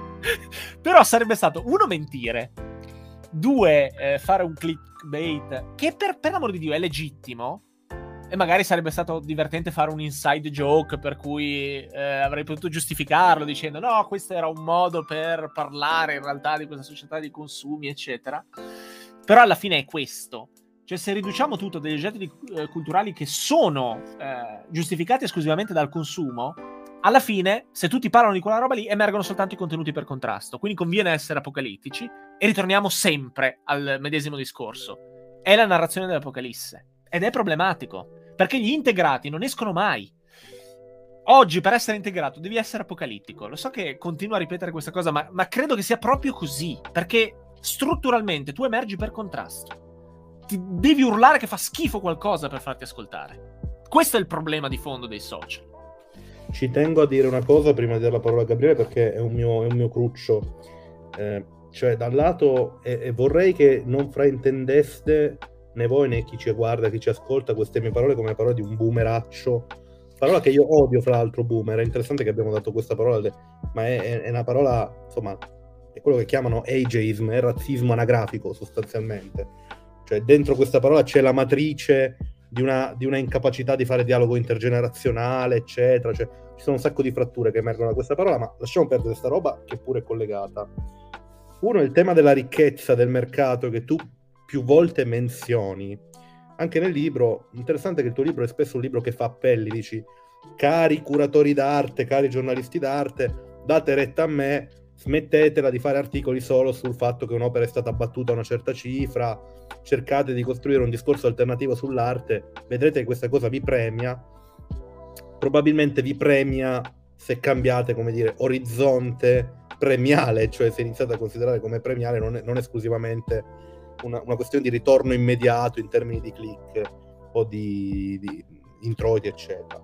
Però questa roba della ricchezza mi turba perché è, è, questa credo che veramente sia una roba tutto sommato inedita, cioè sì, il Novecento ha avuto lo star system hollywoodiano, alcune sparute persone del mondo a un certo punto gli vedevano piovere addosso per motivi vari ed eventuali fiumi di fama e di denaro, no?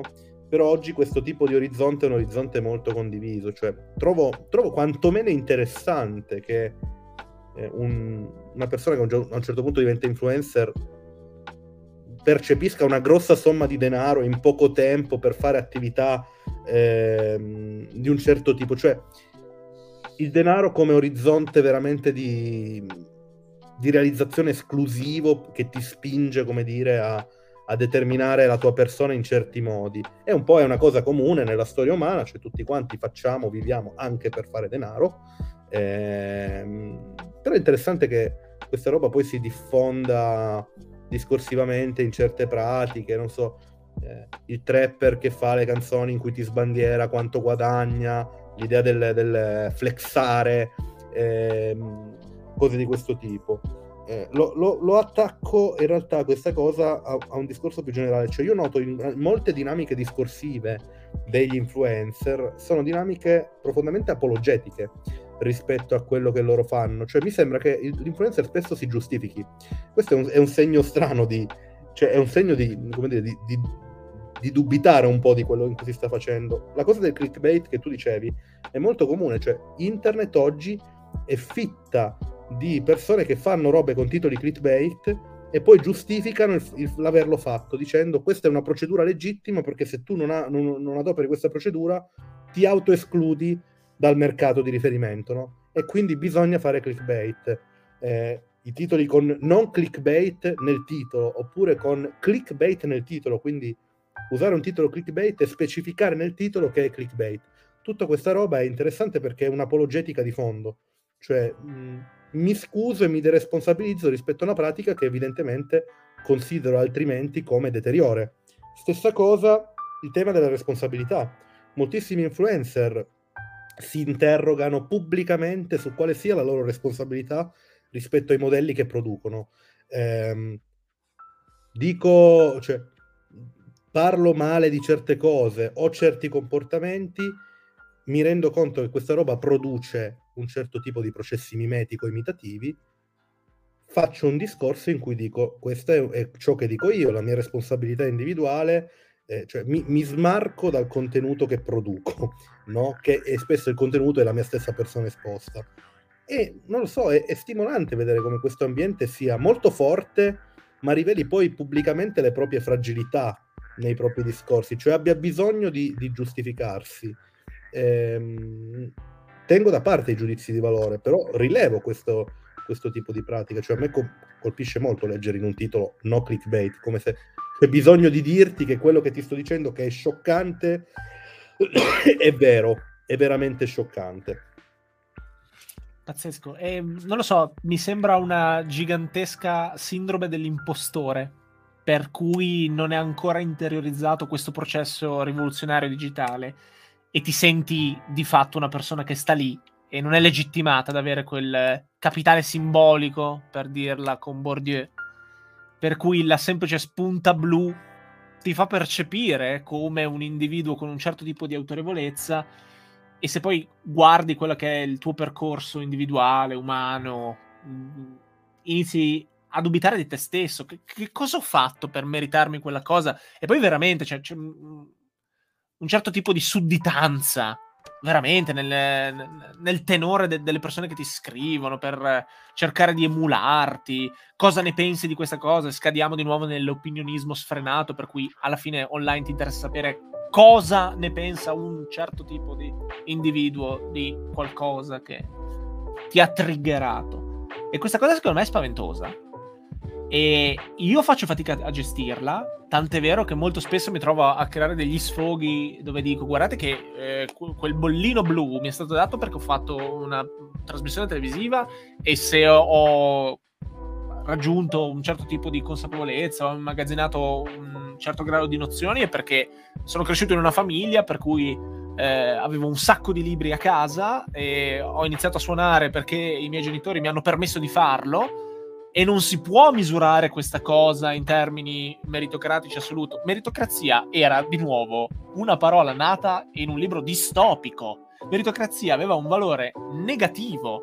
Questa, questa esaltazione per cui sei lì perché te lo sei meritato e dunque puoi insegnare agli altri ad avere successo, secondo me è, è la follia. Io continuo a ribadire un, una dose di culo una dose di, di, di, fortuna sfacciata che ho avuto in determinate cose che non mi competono. non me la sono costruita io quella fortuna, va bene, poi c'è la retorica del va bene, ti sei esposta, hai fatto una serie di cose e siamo d'accordo. Ma non me lo sono guadagnato pienamente, ho avuto fortuna. E non puoi insegnare agli altri ad avere fortuna, perché la fortuna è un sistema caotico. C'è quello che eh, emerge e altri mille molto più bravi di lui, molto più preparati di lui o di lei, che resteranno nell'ombra. Questa retorica, che tra l'altro è imperversa sui social, per cui le persone che hanno raggiunto un certo grado di popolarità insegnano o comunque vendono, eh, monetizzando, no? dei corsi per raggiungere quel grado di popolarità e dunque anche di, di successo economico, visto che tendenzialmente si eh, sovrappongono due, questi due piani semantici, secondo me è un, qualcosa di pericoloso, di problematico, che dovrebbe farci riflettere. Cioè, vuoi raggiungere questa cosa qui perché in qualche modo giustifica tutto il resto. E non basta nemmeno più avere un certo grado di eh, riconoscimento accademico, perché alla fine se non hai eh, il tuo pubblico che ti segue non conti nulla nel mercato della cultura. Ci sono una serie di, di problemi che vanno analizzati e non lo so, eh, di fondo resta l'ansia per cui non sai mai se eh, una volta che hai raggiunto qualcosa puoi rimanere lì. Dall'altra parte una sensazione di essere completamente inadeguato, quindi quell'ansia, quelle, quel principio per cui siamo tutti impostori. E il digitale non fa nulla per, non dico regolamentare, ma creare un certo tipo di gerarchia? Possiamo usare questa parola? Quest'uno vale uno, dove conta soltanto il numero, la popolarità, la visibilità, ci riporta Byung-Chul Han che dice digitale arriva da digitus, cioè contare. Contare significa dare un potere incredibile ai numeri. I numeri non dicono nulla da soli. Affidarci esclusivamente alle cifre è incredibilmente problematico, perché se facciamo così hanno ragione i trapper che ti dicono quanto guadagnano e ho sbocciato il Don Perignon spendendo 500 euro e quello diventa valoriale. È un problema enorme. Io cerco nel libro di dire non contiamo quando Banksy vende l'opera e oppure ehm, eh, nel, c'è il passaggio su Hirschhorn eh, la società dei consumi, i numeri, questo caleidoscopio di, di cifre. Dovremmo smetterla, in quanto operatori culturali, di basare tutta la nostra narrazione sui numeri, perché i numeri non vogliono dire nulla affinché, a meno che non li interpreti, ma per interpretarli ci vuole un certo tipo di, di processo interpretativo che poggia le basi su un certo tipo di cultura. Ed è un problema che secondo me non riusciamo a risolvere. Smettiamola di usare le cifre come, parago- come metro di paragone, come giudizio, come elemento vario- valoriale, perché non vogliono dire nulla, questi maledetti numeri, non contano niente. Gabriele Alessandro ha glissato in maniera elegante ehm, la mia domanda riferendola a sé, ma la mia domanda invece si riferiva anche a tutto un altro, a, a un manipolo invece più, più grosso, più sostanzioso di insomma, di cultura dell'influencer, eh, per cui tu quella roba lì la fai volontariamente eh, e sei un po' paraculo da dire mi tolgo la mia responsabilità, cioè non ce l'avevo con te, ce l'avevo con altri, eh, non farò nomi, ma c'è una cultura della deresponsabilizzazione eh, abbastanza forte. Eh, l'ermeneutica del, del numerico, dell'algoritmico, del big data è un altro tema gigantesco. Ne abbiamo anche parlato alcune volte, Gabriele. Io credo che... Scusami, ah, no, no, no, no. stavo dicendo che sia, sare, saremmo addirittura d'arrivo, quindi ti lascerei delle ultime no. conclus- considerazioni finali, diciamo. Ma io non faccio considerazioni finali, io saluto Alberto che ci ha fatto dei commenti nel suo stile, ciao, ciao, ciao Albi. Eh, no, in realtà eh, io sono cioè convinto che potremmo fare con Alessandro una puntata 2 però a affari spenti, a luci spente, a video spente, a camera spenta davanti a un'ottima birra IPA parlando per esempio di coaching, mindfulness eh, perché chiaramente l'assist che hai lanciato due secondi fa andava in quella direzione lì ed è un tema gigantesco nel momento in cui quella roba lì si aggancia con uh, le modalità, come dire, di delivery di contenuti dei social, cioè è, è, è sostanzialmente una nuova industria da una parte de- della, della, formazione, ma dall'altro ovviamente del, del, digitale e quindi l'innesto tra queste due cose secondo me è affascinante. Anche lì mi interessa l'idea che qualcuno riesca a fare dei corsi di filosofia dove non c'è filosofia a venderli e a riprodurre questo sistema con la classica modalità per cui il corso ti insegna a fare i corsi, ma non ti dà sostanzialmente questo vale anche per la psicologia, vale per il marketing, non ne parliamo neanche. Poi un giorno ti chiederò anche lì a camere spente cosa ne pensi di Marco Montemagno. No, io... Ehm... L'ho bloccato. Su... ok, beh, vedi già, ecco. Eh, no, io non ho in realtà, cioè non, non, ti voglio, non ti voglio pelare ulteriormente con le nostre perversioni mentali, però sono già contento che sono riuscito a stuzzicarti sulla, per esempio, ghiotta questione Federico Clapis, che è un un altro mio, giusto per usare il giovanilese kink, come sa benissimo Bruno. Eh, quindi no, ti ringrazio un sacco, secondo me è stato divertente, scusatemi per il ritardo, ma insomma io spero veramente che in qualche modo riusciremo a fare altro, magari in altra modalità assieme, se tu vorrai accollarti questi due... Ma, eh... ma, ma, ma...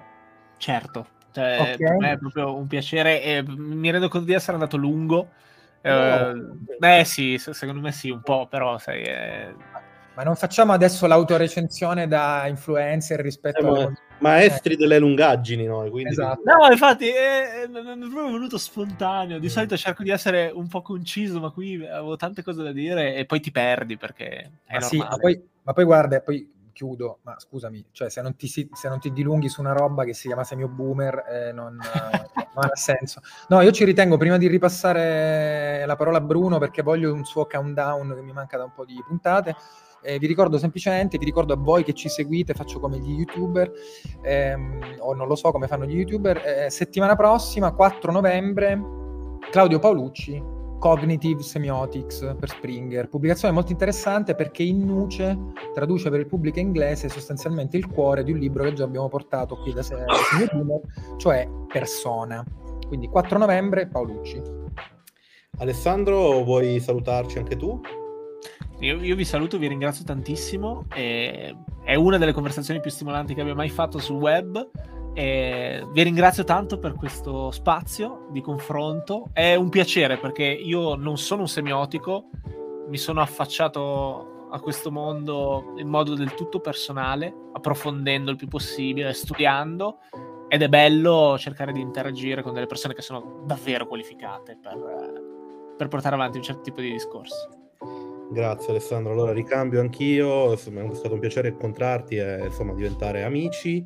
Eh, io faccio una cosa un po', un po televisiva, cioè eh, ribadisco che oggi abbiamo anche, tra le altre cose, parlato di questo volume che è caldamente consigliato da Instagram alla Lattuga, dove si nasconde l'arte. E perché abbiamo ancora bisogno di lei, edizioni PM 2020 eh, espletata questa eh, funzione, diciamo, sponsoristica. Ti ringrazio molto, sarà un piacere replicare eh, nei modi e nei tempi che ti sono più congeniali. Per chi è a Lucca domani, ti trovano a Lucca. Sì, eh, fino, fino, a lunedì, sono lì sempre, ormai esatto, sarà la mia seconda lì. casa. E quindi seguite Alessandro Carnevale e ci vediamo eh, la settimana prossima. 3, 2, 1, saluti.